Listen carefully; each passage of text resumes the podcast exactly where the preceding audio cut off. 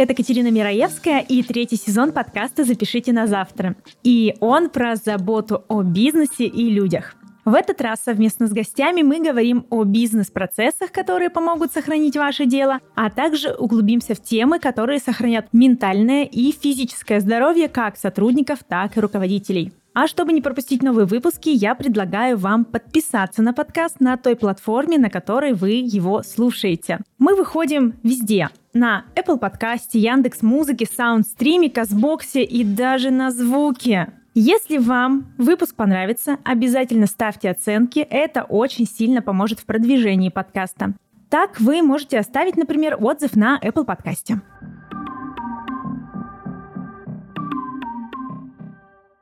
Ну что, перейдем мы к сегодняшней теме выпуска. А говорить мы сегодня будем про конфликты в коллективе. И да, это выпуск больше подойдет руководителям бизнеса, и мастерам в найме. Но я думаю, что кейсы, которые мы будем сегодня разбирать, они будут применимы не только к сфере бьюти, а ко многим людям и сферам. И да, вы не ослышались, мы сегодня будем разбирать ситуации, и помогут мне в этом люди, которые регулярно этим занимаются. Та-та-та-та. Звучит тревожная музыка. Я вообще уже предлагаю конфликтовать. Знаете почему? Сейчас открою слушателям тайну. Мы сейчас пытались произнести наши с Юлькой фамилии. Катя, сейчас вот ты нас представишь без фамилии. И когда Катя произнесла свою, я поняла, что я намерена скандалить. У нее самая красивая фамилия. получается, она это клихо произносит. Понимаешь? Она наша. Да, я себе сироткой Касей чувствую. Что происходит, Кася? Давай скандалить. Годы тренировок и тоже коверканье в школе. Как только нас не называли. Небольшое отступление к нашей фамилии. Вообще, мы настолько еще офигевшие, потому что моя мама, у нее девичья фамилия Хмелевская. О, Иоанна Хмелевская да, такая да, писательница. И ушла она на Мираевскую. Э, негодование было у одногруппниц, она училась в медвузе, и через года приехала, ну, Вечер выпускников, да, да, да. И все девочки, естественно, такие, ну что, Хмелевская, давай, какая? А она им паспорт. Все были в шоке, но это вот стечение обстоятельств. На самом деле, родители у меня из одного маленького города. Просто вот у нас есть такие прекрасные так, фамилии. Так случилось. Да. В общем, вывод про конфликты какой? Да. Женщине конфликт состряпать нефиг делать да, хоть из чего. Это точно. Особенно зная нашу сферу, сферу бьюти, там в основном девочки, так там только так можно конфликты. Только на это мы едем. Да-да-да. Ну что, я рада вас познакомить с Аленой. Привет. И Юлей. Привет. И, собственно, они являются коучем и карьерным консультантом, а также, самое главное, они авторы и ведущие подкаста «Чет психанули». Это мы. Факт. А, подкаст прекраснейший. Если вы любите разбираться в конфликтах, если вам нужно научиться разбираться в конфликтах, Пожалуйста, слушайте подкаст, потому что он интересный, он классный. Девочки разбирают конфликтные ситуации, слушаю за поем, поэтому всем рекомендую. Ссылку на подкаст, естественно, в описании я оставила. Дослушайте выпуск, переходите, кликайте, слушайте с удовольствием. Вот. Ну что, Давайте перейдем тогда уже к теме. И для начала я хотела вам задать первый вопрос, не относящийся, по сути, к вроде бы к теме, но к подкасту, к моему относящимся. Как вы вообще относитесь к сфере бьюти? Сами вы пользуетесь, не пользуетесь, посещаете, не посещаете мастеров, косметоз любите, не любите? Как у вас эта история завязана? У меня досрочный ответ. Я недавно свой последний крем для лица подарила маме. Я с 2020 года, когда начался ковид, и мы сели на удаленку, выкинула всю косметику, я не крашусь, ничем не пользуюсь. Когда мне говорят, а ты вообще как что? Я говорю, водой умываюсь. Но я регулярно посещаю салон красоты, я делаю педикюр раз в три недели, маникюр, брови, стрижку, окрашивание, болтаю с любимыми мастерами, пью кофе. И вообще я, конечно, обожаю бьюти-сферу. Это безумный бизнес с точки зрения денег, ну, в смысле огромности денег, потому что женщины всегда будут вкладывать в себя. Красота — это наши монеты часто, да, и это важно очень для самоощущения, поэтому очень люблю эту сферу, но пользуюсь мало. А ты, Юлька? Я пользуюсь чуть больше. Ну, то есть все то Еще же губы самое. красишь? Да, губы крашу. Все то же самое имеется в виду волосы, ногти, руки, брови, Плюс я раз в месяц хожу к косметологу. У косметолога свой кабинет, я к ней хожу, но я, конечно, обожаю руки-ноги, брови, хожу в один и тот же салон много лет. Мне там ужасно нравится. Вчера, ой, вчера, недавно открыла для себя процедуру, когда два мастера над тобой порхают. Это было непривычно для меня, но это прикольно. Поэтому обожаю, люблю. Я надеюсь, что буду с каждым годом все активнее и все дороже себе это позволять. Мы хотим стать старушками с фиолетовыми волосами, да, да, которые раз в неделю ходят делать маникюр и скандалят в салонах профессионально. Да. Я их очень люблю. У нас есть такая клиентка.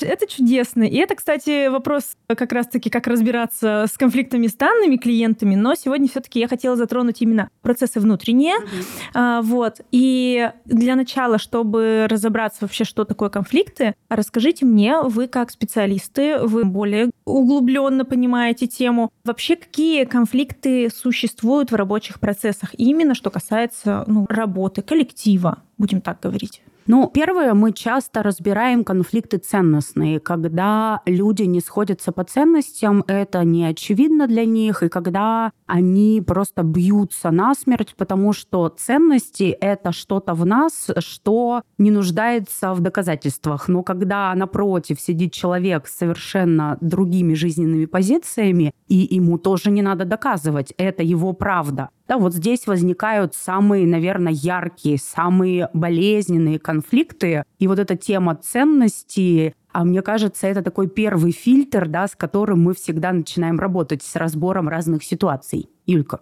твой ход.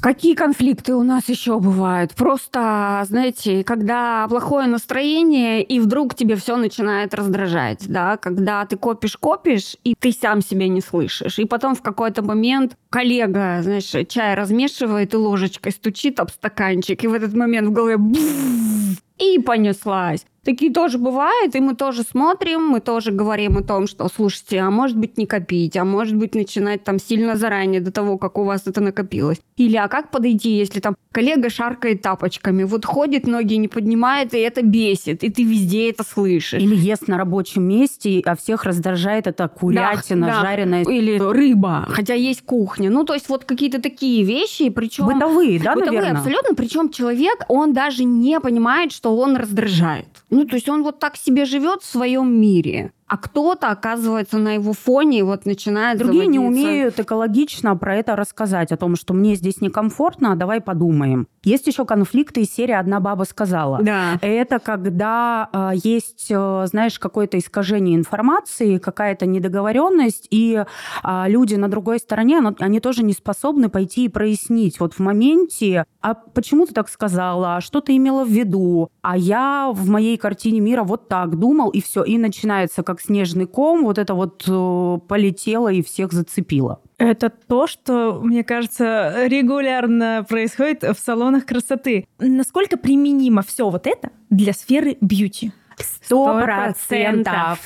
Как это круто! Давай применять будем. Да, давайте тогда применять. Я сегодня сделала для вас две ситуации, ага. которые мы разберем. Я расскажу, ну как бы в вашем подкасте вам задают вопросы слушатели. Угу. Сегодня я побуду на стороне этого Класс. слушателя. А, а ты наш слушатель, кстати, конечно. это говоря, и не наврем даже. Да. Я при том, что разобрала, причем эти ситуации и с одной, и с другой стороны, чтобы показать, потому что, ну, действительно, всегда в конфликтах стороны-то две у нас. Вот. И я бы назвала, что чаще, конечно, у нас происходят конфликты в коллективах между сотрудниками внутри. Они есть, но чаще всего все конфликтные ситуации, которые мы наблюдаем, это между сотрудником и, и руководством, да, собственником, потому что на ну, самом деле, да, собственники это их бизнес, они вкладывают душу, сердце туда, они нанимают людей, чтобы делать свой бизнес лучше, но там возникают некоторые моменты, и плюсом, ну, все равно у нас сфера, конечно, такая. Мы все, все творческие люди, мастера, и характер бывает иногда очень вспыльчивым, либо вот именно творческий порыв, особенно, не знаю, парикмахеры, это у них, наверное, чаще всего, они вот творцы-творцы, прям действительно, и с ними не то, что тяжело работать, своеобразно. Многие не понимают, как подойти к творческим людям, хотя они классные спецы, просто нужно подходы иметь. Ну, потому что, Катя, ты как раз э, рассказываешь о том, что конфликт как будто бы зашит вот в самой основе, потому что собственник, он про бизнес, у него есть совершенно четкие задачи, цели, он выстраивает бизнес-процессы, и часто ему нужно, вот как я сказал, так и делайте. А рядом творческий коллектив. Творчество, оно вообще сложно заходит в какие-то рамки. В регламенты. Да? В регламенты и вот в, в некую управляемость. И вот поди бурную реку, да, в какой-то там бетонный свод закатай, это всегда конфликтогенность здесь повышенная. Это понятно, поэтому очень интересно, что ты нам приготовила. Коня и трепетную лань нужно совместить собственника и, и творческую личность, да. Ну что, давайте. Первая ситуация. Э, в коллективе есть нелояльный сотрудник. Он часто недоволен рабочими процессами в салоне, постоянно негативно отзывается о клиентах, противится нововведениям. Свое недовольство он транслирует всему коллективу. Что со стороны этого сотрудника происходит?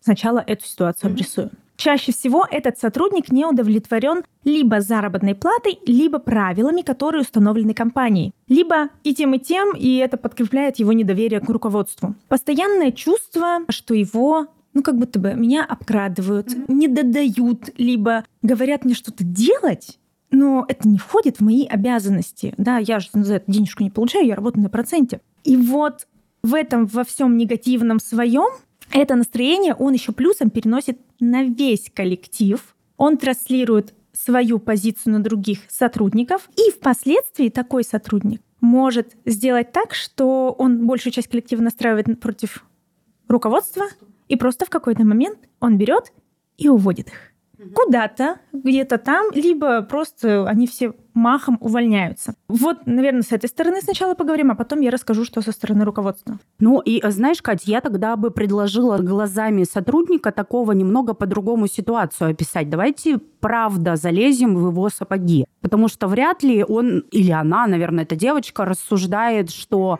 ой, вот мне, значит, не доплачивают, и сейчас я понесу на других этот негатив. Ну, не так же это происходит. Она, правда, считает, что ее ущемляют а, в этом коллективе или на этой работе, или вообще везде. Я не знаю, может быть, это вообще жизненный подход такой. Но мы сейчас не оцениваем, да, это окей, с человеком что-то происходит на его стороне, ему нехорошо. И почему он идет к другим девочкам, например, покурить вышли, на обед вышли, после работы домой идем, да, обязательно хочется с кем-то разделить эту грусть, эти сложные эмоции. Ну, то есть я предлагаю вот посмотреть на этого человека так. То есть это не злюка, которая сидит и такая, сворую-ка я весь коллектив, да, вот с ней что-то происходит, и это сложно в себе держать, и вот она это несет своим коллегам, потому что, ну, с кем-то это важно разделять. Я думаю, вот так как-то у нее. Юль, ты как Ну, считаешь? я согласна, что почему-то ей плохо, почему-то запустилась. И мне кажется, что тут как раз с такими людьми и интересно работать чтобы понять, а что на той стороне. Действительно ли я там обкрадываю этого сотрудника, да? И у меня еще, знаете, такая мысль, и я вот сижу и думаю, вот если бы я была собственником, по какой причине я бы держала такого человека? Ну, то есть это должен быть прямо мега-профи, которая, я не знаю, вот все так делает, что вот двух человек он обслужил и месячная выручка. И тогда я готов слушать ее капризы. А я сейчас ужасное скажу. Давай. Или это дешевый сотрудник, и мне проще не смотреть на капризы или как-то работать, но зато моя экономика танцует. Ну, так тоже может так быть. тоже может быть, да. Но тогда есть риск, что все уйдут. Ну, она возьмет и соберет всех. Ну, тут вопрос, как управленец будет с этим работать. Слушай, а знаем ли мы с тобой вопрос этого кейса? Кать, вот ты нам задала вопрос, что мы хотим, к чему прийти, или еще нет пока? Еще нет. Давайте А, тогда из- я... Ты нас Да-да-да. останавливай, а Всё- тоже нет, мы всё пошли хорошо. разбирать Не-не, сразу. все хорошо. Я, наверное, тогда расскажу с точки зрения Давай. руководства, Да, что давай, происходит с той мы- стороны. Давай. А, с точки зрения руководства, как правило, руководство либо может не замечать просто вот этой проблемы, да, и в какой-то момент ее увидеть, когда уже, извини, пол коллектива ушло, да. Либо начать искать точки соприкосновения с данным сотрудником, но не получать отдачи, да. То есть руководство не может найти точки соприкосновения с данным сотрудником из-за нелояльного отношения с сотрудником, да, он чаще всего либо закручивает, наоборот, гайки, либо ширмочку ставит «я тебя не вижу», да, либо вот закручивает гайки, усиливает контроль, и потом просто опускает руки, когда он вроде бы еще сильнее начинает, а она в упор, а она еще сильнее. И ну, вот это друг на друга, друг на... Да, и просто собственник такой, ну, все, я ничего не поделаю, до свидания, да? Угу. Расстаются, да? Расстаются. Обычно. Либо расстаются, либо... Либо сам уходит, как Сам уходит, да. Тут еще есть такой момент. Иногда в таком взаимодействии люди, сотрудник, в частности, может себя превозносить в этом во всем и ставить свои условия. У нас были такие ситуации. Угу. Вот он нелояльный сотрудник, э, руководство к нему вроде бы пытается пойти так и так. В итоге в какой-то момент сотрудник говорит, а, я буду у вас работать, ну, буду работать на вот таких-то условиях. И выкатывает целую штуку. У нас было такое. И с одной стороны, управление сможет согласиться, а да. с другой стороны, если мы соглашаемся на такие Э, условия страдает остальной ну коллектив. Правильно же я понимаю? Вот как вообще тогда решать подобные ситуации, подобные конфликтные проблемы? Потому что это частая история, когда есть недовольный сотрудник, у него копится... Я понимаю, что могут быть свои проблемы домашние, просто на работе, просто, не знаю, все мы девочки, сегодня настроение таково. На да? ПМС намекаешь?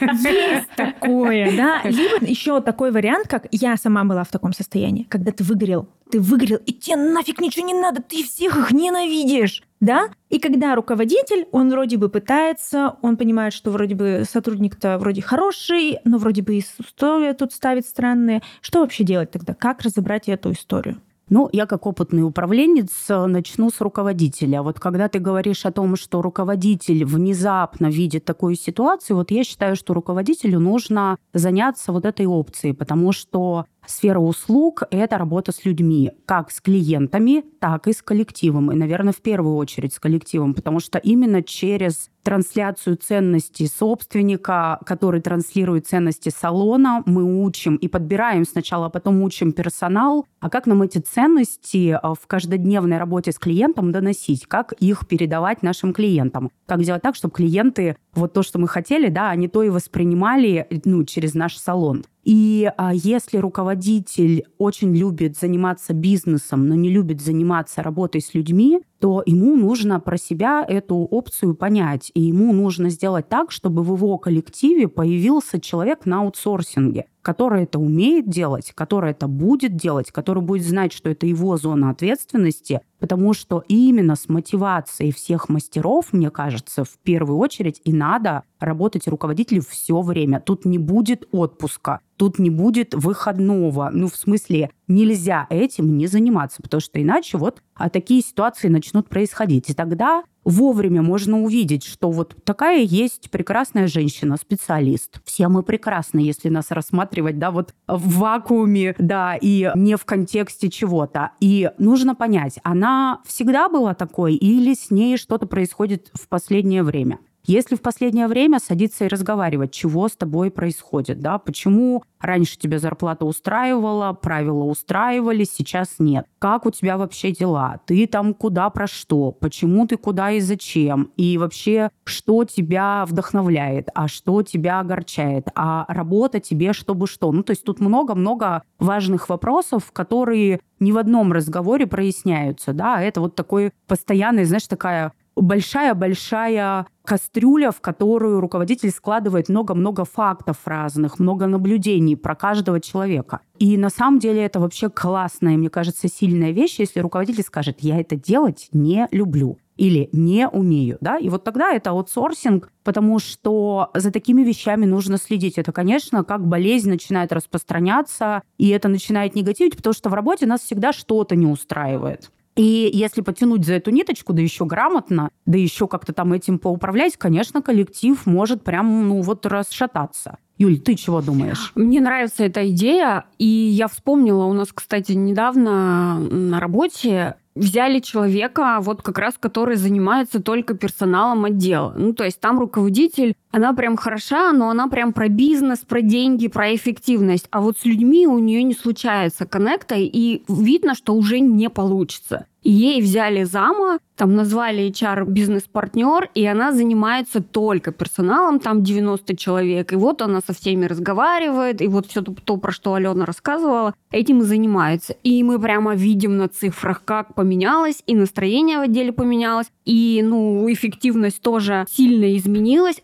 потому что человек умеет это делать. Вот, это первое. Второе, ну, понятно, да. что в салоне красоты, да, я ну, думаю, конечно, что это редкая конечно. опция, что можно прям взять ну, такого ну, специалиста. Тут надо искать прям природные качества да, да. у человека какого-то, и действительно можно его делать замом, как-то доплачивать, может быть, его обучать в том числе, потому что я уверена, что и для бьюти-сферы много-много специализированных знаний, которые есть, которые можно получать. Но это классная опция, да, вот найти человека, который подходит под эти истории, который не будет, знаешь, анкетами опрашивать людей, а да, а который будет только проводить. Да, который будет просто здороваясь, идя там по этажу, придя на работу, уже все понимать кто с кем поссорился дома, у кого дети шалили вчера, кто там кота стирал или от клеща спасал. Ну, то есть вот Понимаешь, тут это опция, которая должна быть встроена в человеке. Этому не научиться, иначе это будет очень топорно и коряво. И это классно разделять вот эти истории на двух разных людей, например. Тут только нужно доказать собственнику, ну или собственник сам должен понимать, за что он платит. Что человек, ну типа, я плачу за то, что человек умеет вести разговоры. Ну, то есть с бизнесом это тяжело вяжется, но если ты это разложишь на цифры и на факты, это тоже можно завязать на KPI, то ты можешь увидеть, как это сказывается на твоем бизнесе. А я хочу поговорить с точки зрения клиента. Я имею в виду, что ко мне иногда приходят клиенты, и я прям по ним вижу, что особенно из крупных каких-то корпораций, где и компаний, где регламенты, где правила, вот это все. И я прям понимаю, что есть люди слишком свободные для системы. И если такой человек вот попадается, ему прямо плохо, физически плохо, он всем недоволен, что бы ты ему ни предложил. И я иногда прям говорю, слушай, надо уходить. Тогда открывай свой бизнес, там, применимо бьюти-сферы, да, открывай свой салон так, чтобы делать справедливо. Пробуй самому проходить этот путь, и тогда ты сможешь потом отмотать и сказать, а это было справедливо или нет. Ну, потому что если ты приходишь в найм, ты должен быть готов к тому, что какие-то требования будут к тебе предъявляться, и ты должен им соответствовать. Но правда, немного людей, но есть слишком свободные для системы. И я тут еще со стороны руководителя хочу добавить. Вот я сказала так по классике, знаешь, как надо работать с э, творческим персоналом. Но на самом деле, если у тебя появляется человек, который постоянно негативит, вы с ним разговариваете и ничего не меняется, быстренько расстаемся, причем это публичное расставание, ну, в смысле, не при всех увольнять, а в смысле потом всему коллективу рассказать, что произошло. Почему такое решение руководитель принял? Для того, чтобы люди, опять же, считывали ценности, что у нас так нельзя, мы не будем танцевать под дудку человека, который э, не согласен с общими правилами, а общие правила у нас логичны и родились для того-то, для того-то и потому-то, потому-то, и это тоже окей вообще. Не ждать, не танцевать вокруг. Ну, хотя тут, конечно, нюансов много, потому что это ну, правда конечно. может быть какой-то ах специалист, еще что-то. Ну, блин, не бывает у нас, наверное, незаменимых. Не бывает. Я думаю, что в дальнейшей перспективе ты потеряешь больше, нежели вот сейчас он тебе там делает какую-то выручку. Ну, правда. Это абсолютно верно. Я считаю, что да, я поддерживаю ваши слова. А с точки зрения про увольнение и про вот как раз-таки то, что ты говорила. Ты только что сказала насчет того, что публично проговаривать, да? А насколько, понятное дело, насколько важно это проговаривать коллективу. Но мы работаем в сфере, у которой есть помимо сотрудников, да, есть вот эти вот клиенты, которые наблюдают и которые видят весь этот процесс. С этой точки зрения как-то нужно и руководству подавать вот эти сигналы, что мы, к сожалению, расстались по таким-то таким-то причинам. Или же все-таки на общий фон мы не выносим подобные конфликты? Ну, я бы на общий фон не выносила, но это мои ценности. Почему? Потому что вот у человека, с которым я как руководитель решила расстаться, могут быть очень разные резоны. И все-таки сохранять, знаешь, как тайну моего сотрудника и как тайну клиента. И это, лицо сотруднику. Да, это для меня ценно. Но рассказать о том, что мы расстались, обзвонить клиентов и сказать, что мы вам предложим там такие-то условия. Ну, то есть прям быть готовым поработать с клиентской базой этого мастера, да, и клиенты же часто привязываются, это же очень такая тонкая связь между клиентом и его мастером, и когда кто-то новый, особенно если он еще и малоопытный, это всегда какая-то рисковая история, поэтому тут важно руководителю как раз и, может быть, с точки зрения маркетинга продумать, может быть, это какая-то программа с какими-то скидками на вот этого нового мастера, может быть, какие-то дополнительные сеансы, которые как-то вообще клиент не будет оплачивать. Ну, то есть важно сохранить вот эту клиентскую базу на этом мастере, потому что часто я сама была клиенткой такого мастера, а мастер по педикюру у меня была, и она работала в салоне, и я ездила вообще очень далеко в этот салон, потому что мастер была классная. Но она прям потихонечку начала собирать сотовые. И ты знаешь, я совершенно ни о чем не подумав, дала ей свой сотовый, и в какой-то момент она написала, что я ушла, стала ИП,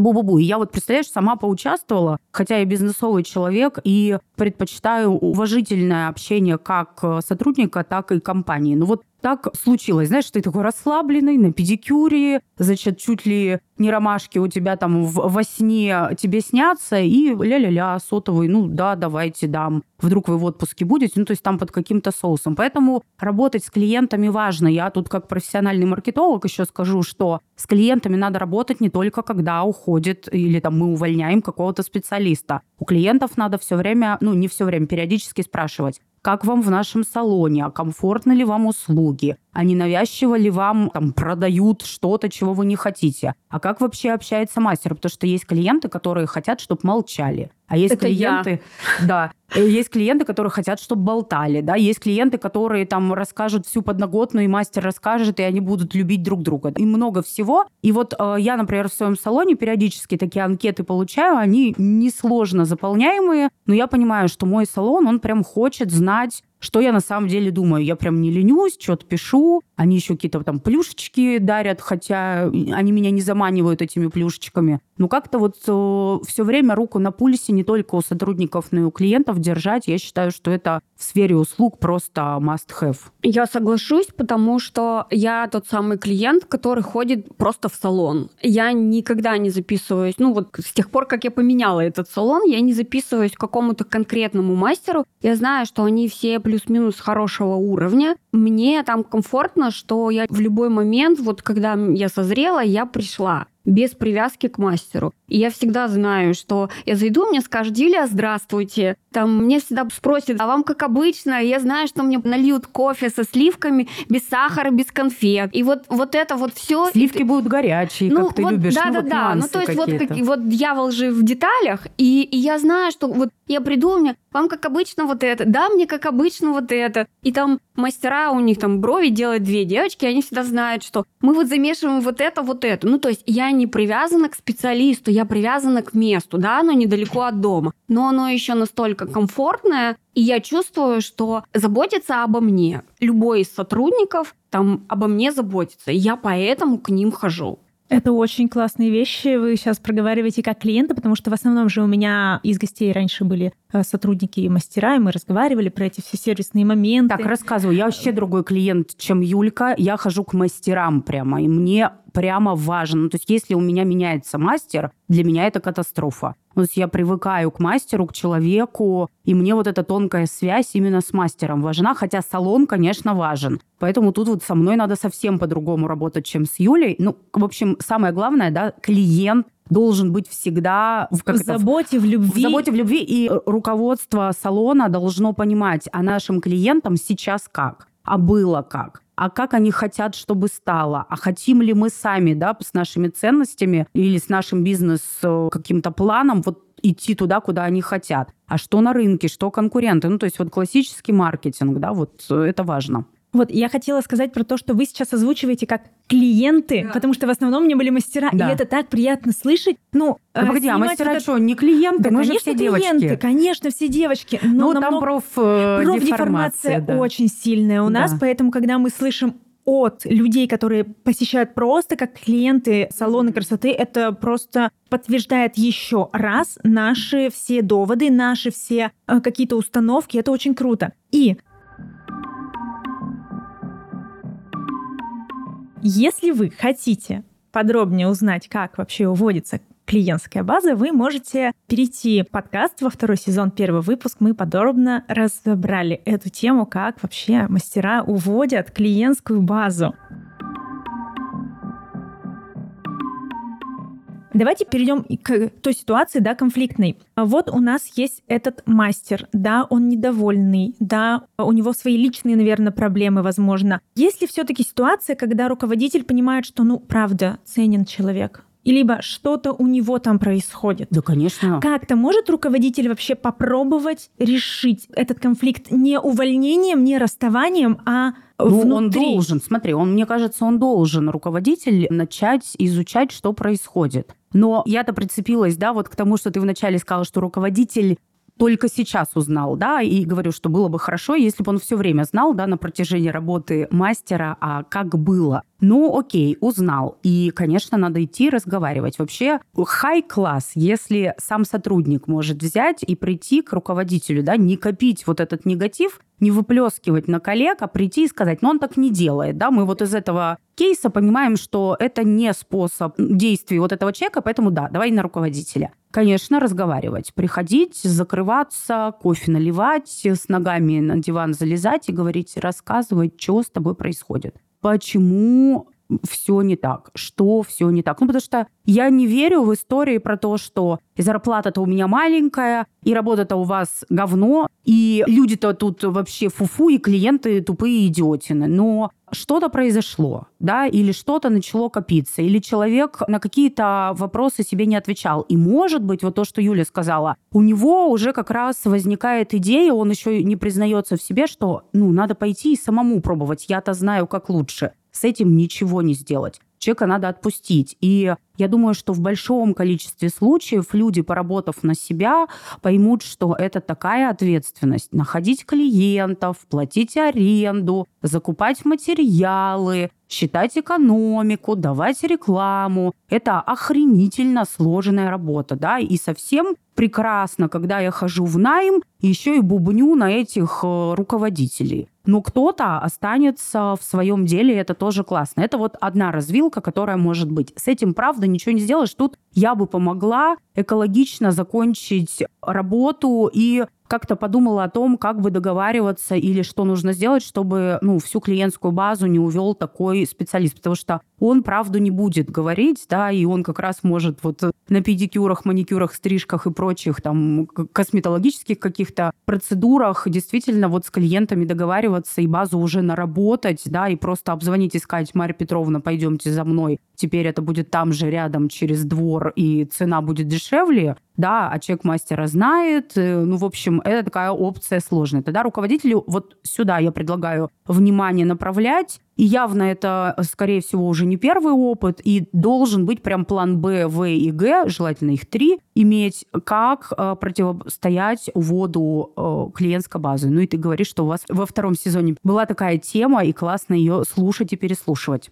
Но вообще-то часто, дав человеку возможность выговорить э, в глаза, можно, правда, услышать рациональное зерно. Ну, то есть зарплата стала не устраивать. Почему? И, например, там, мастер может сказать, а я слышала, что Марине плюс 20% сделали. И вот оно, друзья мои, это про подходы, потому что не утаить всех вот этих нюансов. У нас либо бизнес-процессы, и они прозрачные, люди знают, что нужно сделать, чтобы получить плюс 20, либо будут вот такие недовольства. Тогда к вам вопросы, да, почему такое в коллективе возможно? Ну и так далее.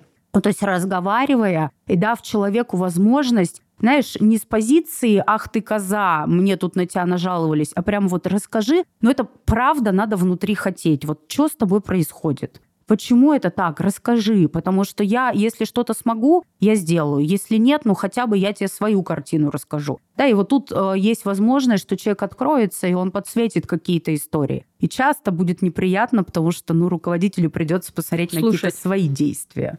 Я хотела рассказать тоже, что у нас был кейс на предыдущем месте работы, когда у нас был ну, молодой человек, он вот ходил и фанил и то ему не нравилось, и вот это не нравилось, и всяко разно. И однажды руководитель ушел в отпуск и оставил его вместо себя руководителем. Ему сказал, вот ты следишь вот за этим, смотришь вот за этим, и причем уехал там ну долго, типа три недели. И я помню, как ко мне приходил этот самый молодой человек, и помню, его Виталий звал, он сидел и говорил, слушай, а когда ты по, другому, по другую сторону баррикад встаешь, ты же по-другому это видишь. И я сижу и думаю, а как это работает? И он говорит, в общем, он за три недели прям сильно как-то поменялся то он говорит, а это вот так, правда? Ну, то есть, он говорит, я не видел цифр, я не понимал, откуда, что происходит, почему там такие зарплаты, почему у нас такие услуги и скидки, если мы делаем, то вот такие, и почему мы не можем сделать больше там, или не можем вообще убрать. Он говорит, и когда я все это увидел, начал это все дело сводить, он говорит, я стал понимать, что это ну, на моей стороне, пока я был рядовым сотрудником, это вообще выглядело иначе. В общем, прям сильно он поменялся, и мы потом его даже сделали замом этого руководителя, он который какое-то время работал. Ну, я прямо очень запомнила этот момент, что когда ты переходишь с позиции обычного специалиста на позицию руководителя, у тебя больше информации, у тебя больше фактов, у тебя больше ответственности, у тебя больше цифр. И тогда ты начинаешь по-другому на это смотреть. Поэтому тут руководитель может как вариант какие-то цифры и показать. Ну, там не все, но... А мне очень нравится вот этот твой пример, потому что на самом деле, если человек фонит, ему можно сказать, что конкретно не так,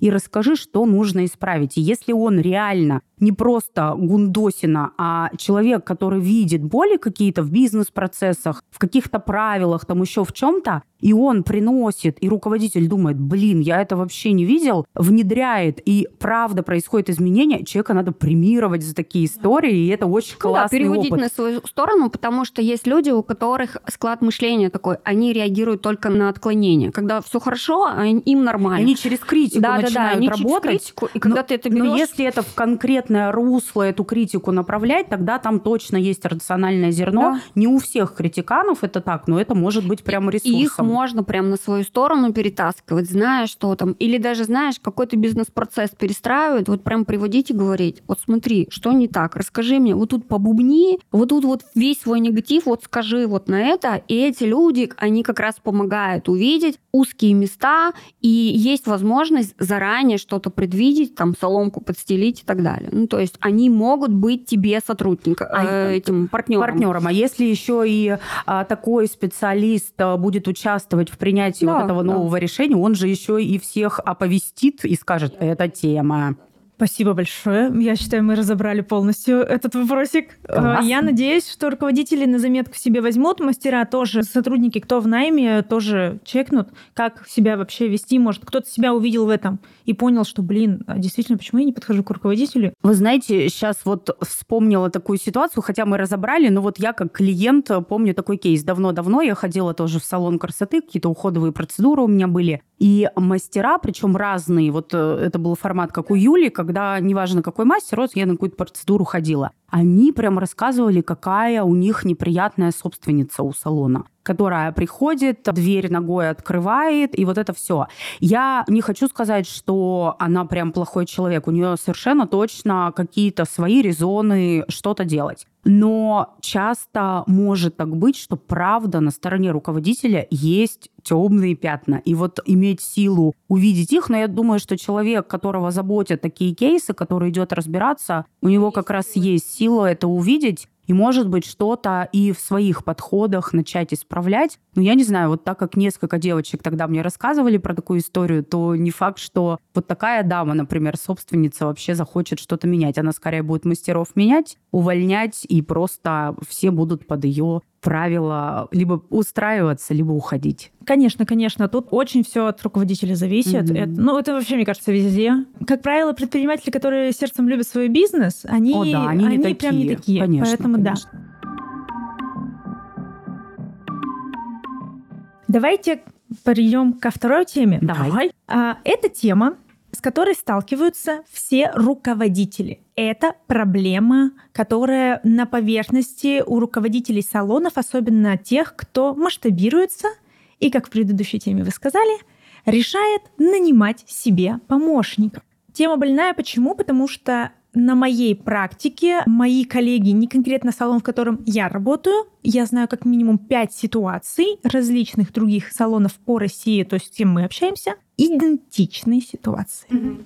Итак, рассказываю. Руководитель бизнеса решает нанять управляющего в салон. Находит человека, вводит в работу. Поначалу все хорошо. Человек проявляет свою активность и заинтересованность. Но со временем руководитель видит, что управляющий не справляется со своей работой, не выполняет задачи, которые были поставлены, или видит, что управляющий теряет интерес к своей работе, тем самым все остальное проявляется. Самое печальное Эту незаинтересованность также видит весь коллектив.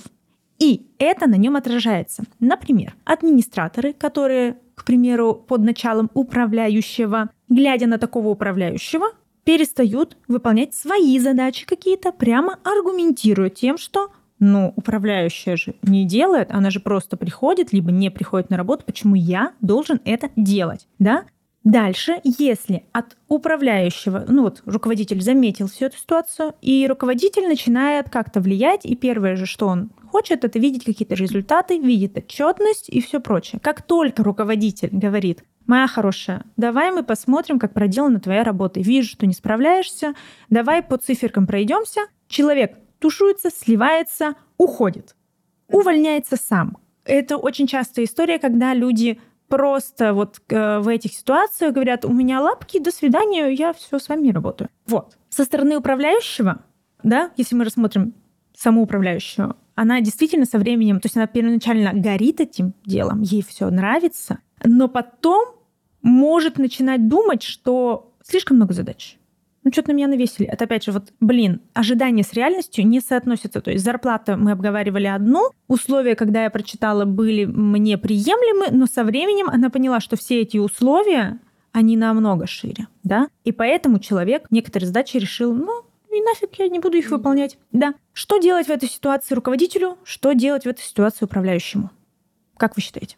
Я бы тут, Юль, предложила и Катя два варианта рассмотреть. Вот когда есть уже такой опыт, да, найма э, как это называется, найма управляющего. Да, да, да, да, И когда нет, и только мы хотим первый раз. Вот мне кажется, это немного разные случаи. Это очень важный момент, потому что если мы только нанимаем, мы не понимаем, как правило, какие задачи ему ставить. Да. Можно я расскажу? Да. Поскольку я занимаюсь по своей работе, я занимаюсь адаптацией персонала. Ой, Юлька, расскажи. Да-да-да. И у меня сейчас нарисовалась идеальная картина. Но вообще-то, когда мы нанимаем специалиста с рынка труда, там, э, с опытом работы, безусловно, есть есть такая штука, как план адаптации, где очень четко прописано первые три месяца, что должен делать человек. Причем не только что он должен делать, но и формат результата. И руководитель, по идее, адаптируя человека, должен каждую неделю встречаться с управляющим и чекать, получается, не получается, а как получается, а что сделать, чтобы получилось. И ты как управляющий уже, ну,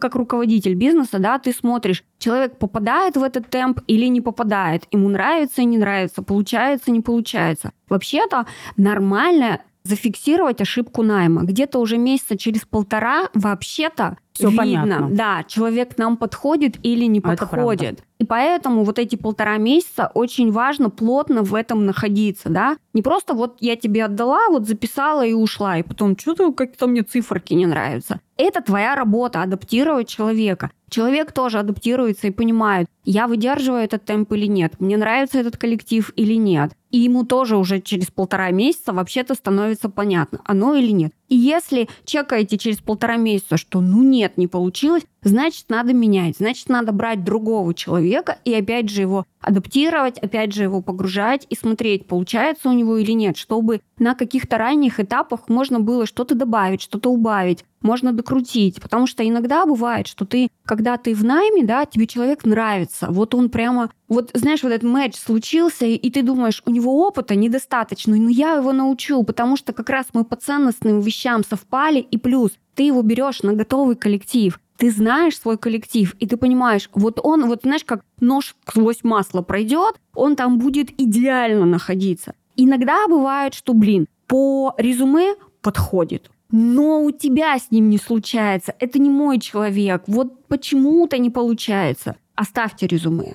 Все-таки, я думаю, в таких вещах интуитивные вещи, они тоже очень важны, но это не отменяет того, что первые там три месяца вы прям садитесь раз в неделю бедром к бедру и смотрите, получилось, не получилось. Вот тут идет, вот тут не идет. И ты тогда будешь понимать, что там за человек, потому что вообще-то это твой бизнес, и ты его ему даешь в управлении. И отпускать это на самотек, ну, как минимум, странно. Шикарная история, шикарная идея, прямо классика-классика. Юль, спасибо. А я тут э, хочу добавить, что как создать этот план адаптации? Ну, то есть вот мы считаем, что еще не было у нас такого да, опыта, да. и мы еще не учили никого, только я как собственница знаю, а что должен управляющий делать. И нужно сесть и его прямо сначала э, там расчертить схематически. То есть ты, я не знаю, я люблю в бумажке играть, прям, знаешь, на полу кухни или на столе маленькие квадратные бумажки берем и начинаем описывать, систематизировать всю работу, которую мы делаем вот в этой роли. Да, им, например, будет кучка бумажек, которая связана работа с персоналом салона. Будет кучка бумажек с поставщиками, будет кучка бумажек документы, будет кучка бумажек, не знаю, зарплаты, будет кучка бумажек продвижения, будет кучка бумажек клиента и так далее. Это все вы вот месите, переставляете, и потом вот какие-то кучки вас устраивают. Вы говорите, да, вот есть пять сфер, вот, э, не знаю, 60% времени мы сюда складываем,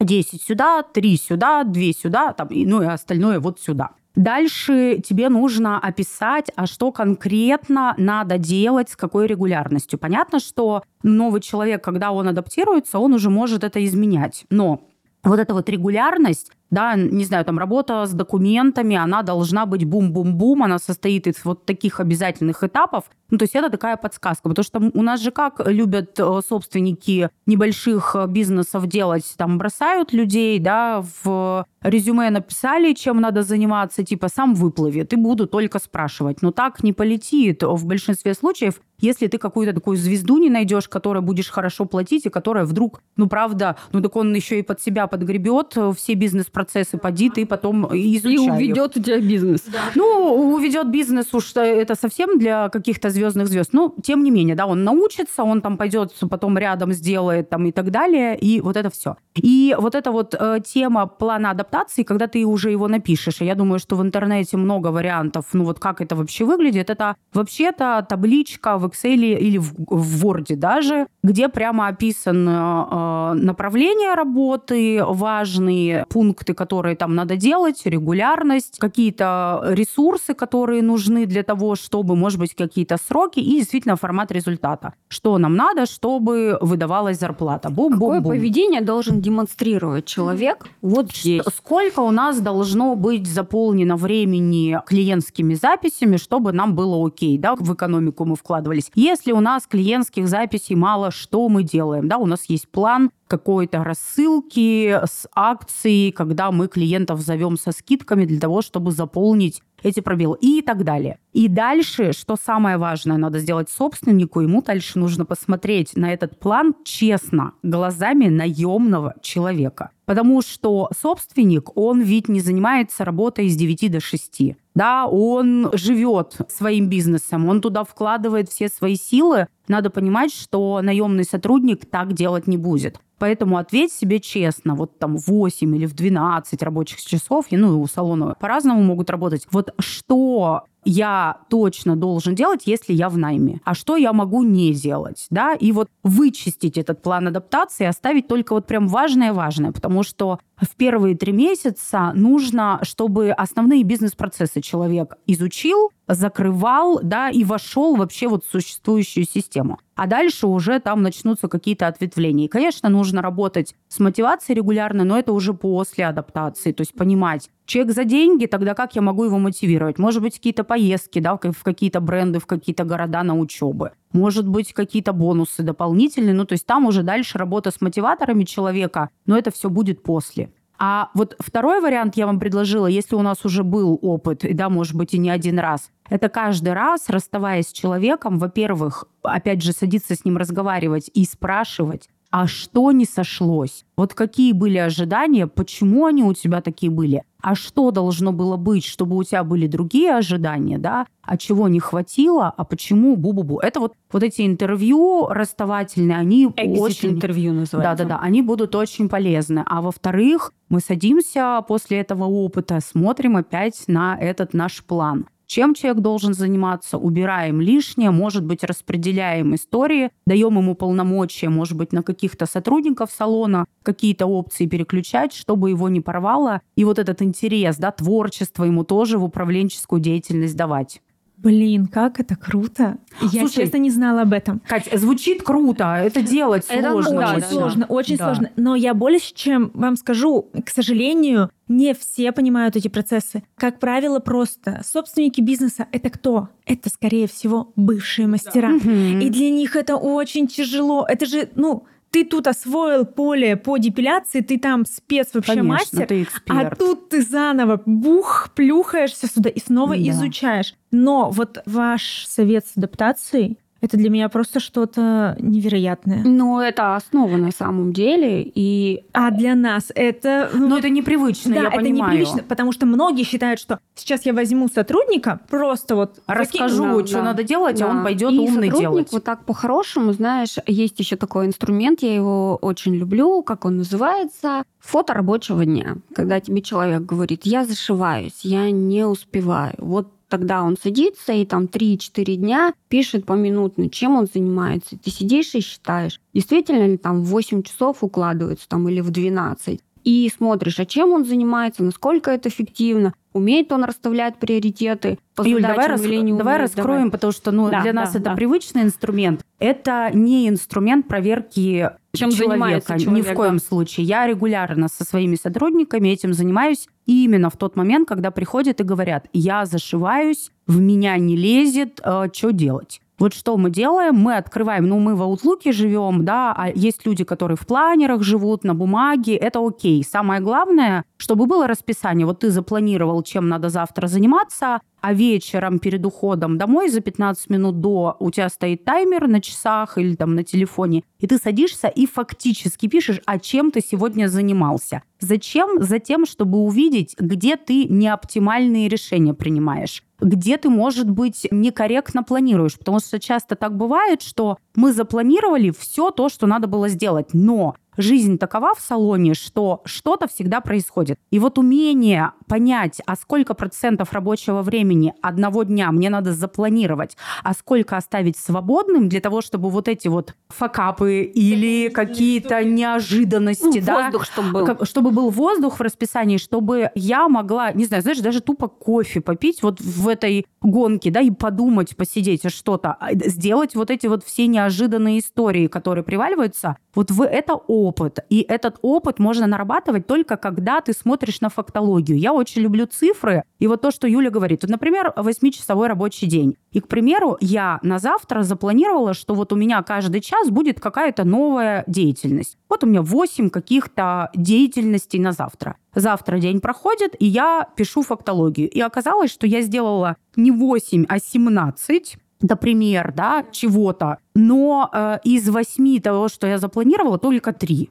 Первый вопрос, почему ты запланировала, а факт такой, давай разбираться. То есть тут нет задачи, и вообще это звучит страшно, фотография рабочего дня, если тебе, знаешь, вот сказали, иди сделай фотографию. Да, я Но буду если- разбираться, как взрослый, и смотреть, Да. там можно Но убрать если или вот нет. собственник садится, например, каждый вечер или раз в два дня, берутся эти бумажки, и вы на это смотрите как на математику, вот я тебе говорю, 8 и 17, да, а тут можно в часах считать, а можно в штуках задач, а можно в приоритетах, а можно в проценте, который ты на задаче. Там столько всего видно становится. И когда две головы лучшие, вот это правда классно. Ну, то есть я, например, в этом тону, я не могу вылезти, а собственник может сказать, а давай я сама буду писать, что ты фактически сделал. Ну, то есть не обязательно на сотрудника даже перекладывать, да, вот собственник приезжает там за полчаса до конца рабочего дня, или там созваниваются они, и вот есть план, который составлен был, а теперь рассказывай, не надо даже писать, я буду записывать. И это тоже классно. И тогда сотрудник, ну вот этот наемный, да, управляющий, он просто будет говорить, слушай, тут, блин, поставщики прислали письмо, что у нас, короче, дебиторка, и они нам не отгружают. А тут, значит, у нас вот эти, а тут банк позвонил, а здесь нас пригласили на открытие, и там надо было быть, да, и вот мы сидим и разбираемся, а почему вчера мы не учли, что такое может быть. А что нам сделать? А где у нас что-то проседает? А сколько надо времени оставить в день, чтобы, да, вот этот воздух появился на внезапной задаче, и тогда смотрим на план адаптации, ну, то есть, по сути, обязательные рабочие процессы, которые надо регулярно делать, и понимаем, а что мы можем все-таки на второй план увести и не делать да, и разрешить это своему наемному сотруднику не делать, ну, потому что у нас какие-то обстоятельства. А что мы обязательно должны сделать, не можем никак пропускать. Еще же там история про то, что какие-то процессы можно переделать. Например, слушайте, вот на поставщиков у нас уходит каждый, там, не знаю, неделю по 7 часов. Это такая роскошь. А давайте смотреть, можем мы это оптимизировать, да, и это правда управляющему нужно отдать или кому-то еще можно отдать, либо так пересмотреть, чтобы, там, не знаю, три часа мы делали, ну, то есть, а у нас 4 часа освободятся. Ну, то есть, это та статистика, аналитика, которой можно крутить вдоль и поперек и переделывать свои же бизнес-процессы. Тут важно не подавать его так, ты мне расскажи, чем ты занимаешься. А я а тебе я скажу, посмотрю. как да, ты будешь делать. Да, а прям ну, сначала Это эту... совместное да, творчество. Да, да, да, прям эту идею сначала сотруднику продать, что, слушай, а давай, особенно если ты первый раз это делаешь, честно говорить, я никогда это не делал. Давай вместе смотреть. Настало время. Я вырос настолько, чтобы уже позволить себе управляющего. Но чтобы позволить, нужно его научить. Да? Это должно быть все-таки про партнерство. Давай вместе смотреть и быть готовым что-то переделывать, что-то убирать, что-то удалять, а что-то добавлять. И вот эта штука, она прям помогает увидеть твой бизнес вот так вот, знаешь, это э, разложенным по пунктам там сразу вылезают э, перекосы. Неоптимальные вещи. Да, и вот эта любимая история, когда я своим сотрудникам говорю, смотри, у тебя еженеделька, сделай ежетрехнеделькой оп, и у нас уже количество часов освободилось. Ну, то есть там какие-то такие. Или мы смотрим, что, например, на одну задачу какое-то львиное процент времени уходит. А почему? Она почему приоритетная? А потому что, может быть, ты так думал, а вообще я не так на это смотрю, а давай обсудим. Ну, то есть там столько творчества возникает, когда мы просто смотрим на картину цифровую. Да, вот как запланировали, а как по факту, а почему же оно не поженилось? Почему, как запланировали, не случилось? И вот в этом столько много исследований, столько много расследований. Это классная очень работа, такая очень благодарная. Но я согласна с Юлей, надо продать сотруднику. Если ты никогда не делал, надо вместе учиться, а попробуй сначала сам сделать, чтобы продать сотруднику. Да? Вот сам если... сделай свое фото рабочего дня. Покажи, и... да, расскажи, да. как это у тебя изменилось. Ну, только не придумывая. Да? Вот неделю поведи, вот я запланировал, а вот по факту. О, я вижу косяк-то вот тут такой. Я не учел, что нянечка болеет. Или там вот это и вот это. О, блин, а можно было вообще не ходить, зачем я повелась на то-то, то-то. Блин, круто. И слушая вас, вы рассказываете про бизнес-процессы, но тонкой линией здесь прямо идет то, что руководителю надо научиться общаться со своими сотрудниками в любых историях. Это, наверное, ключевая, потому что ты не продашь эту историю, если ты не научишься разговаривать. В этом плане я не знаю даже, насколько многие не понимают этого, что надо учиться разговаривать. Тут личная история.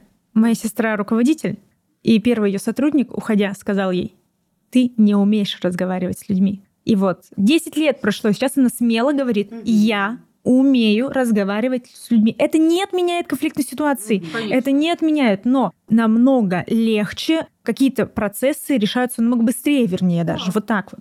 Тут, конечно, есть другой конец палки разговаривать с людьми, потому что когда мы начинающие руководители, мы в какой-то очень такой уязвимой позиции находимся, потому что приходят монстры в хорошем смысле, знаешь, такие экспертищи своего дела и начинают, значит, нами командовать, нам выставлять а какие-то свои хочухи, вот как мы в предыдущем кейсе рассказывали. Тут это правда прямо искусство, и это годами развивается. Но самое классное то, что если вы собственники или вы там наемные, может быть, менеджеры, управляющие, или вы классные специалисты салонов, если вы захотите вот увидеть ресурс, вот в, этом, в этой коммуникации человек-человек, когда возможно договариваться обо всем. Если ты идешь прям правда с открытым забралом, тогда в это можно начинать вкладываться, много всего вокруг есть, и это правда дает невероятный результат. Вот ты говоришь, 10 лет назад вот так, а сейчас так, да, и такая уверенность, такой опыт за этим стоит, и это работает. Мне кажется, что человек становится ну, взрослым и зрелым, когда научается вести неприятные разговоры. Вот это самое крутое, когда тебе тяжело, тебе трудно, но ты открываешь забрало,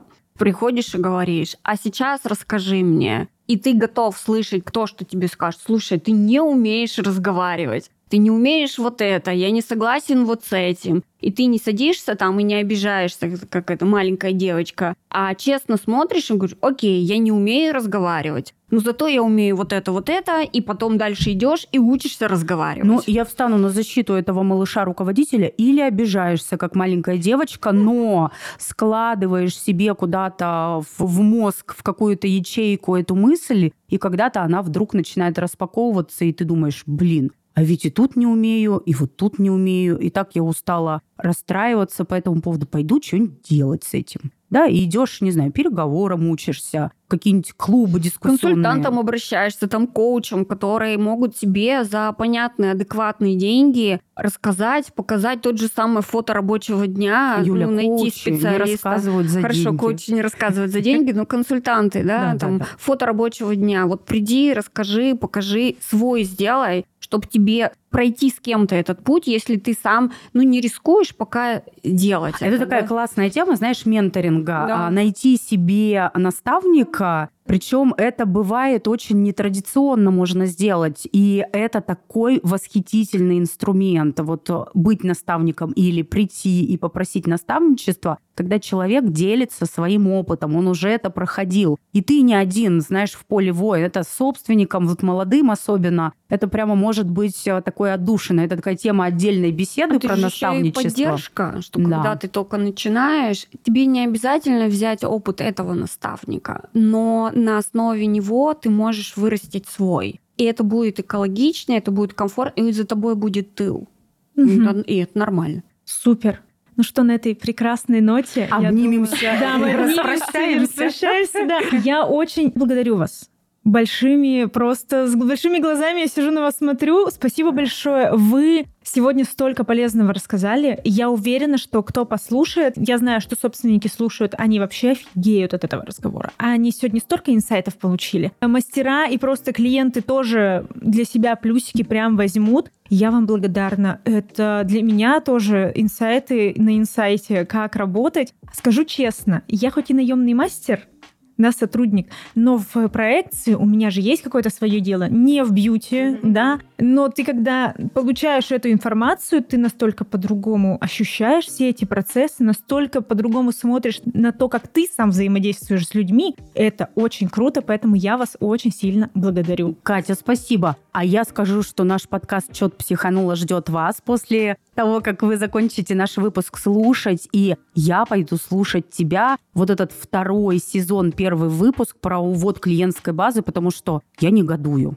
Это такое драгоценность, ее уводят. Как вам сложно бывает? Вот. Спасибо, Катя, что ты свела нас в одной студии с Аленкой. Да, мы давно не виделись. Давно не виделись. С тобой очень Да. приятно общаться. Ты правда с большими глазами прекрасная. Спасибо тебе за тебя. Круто все было. Спасибо. Пока.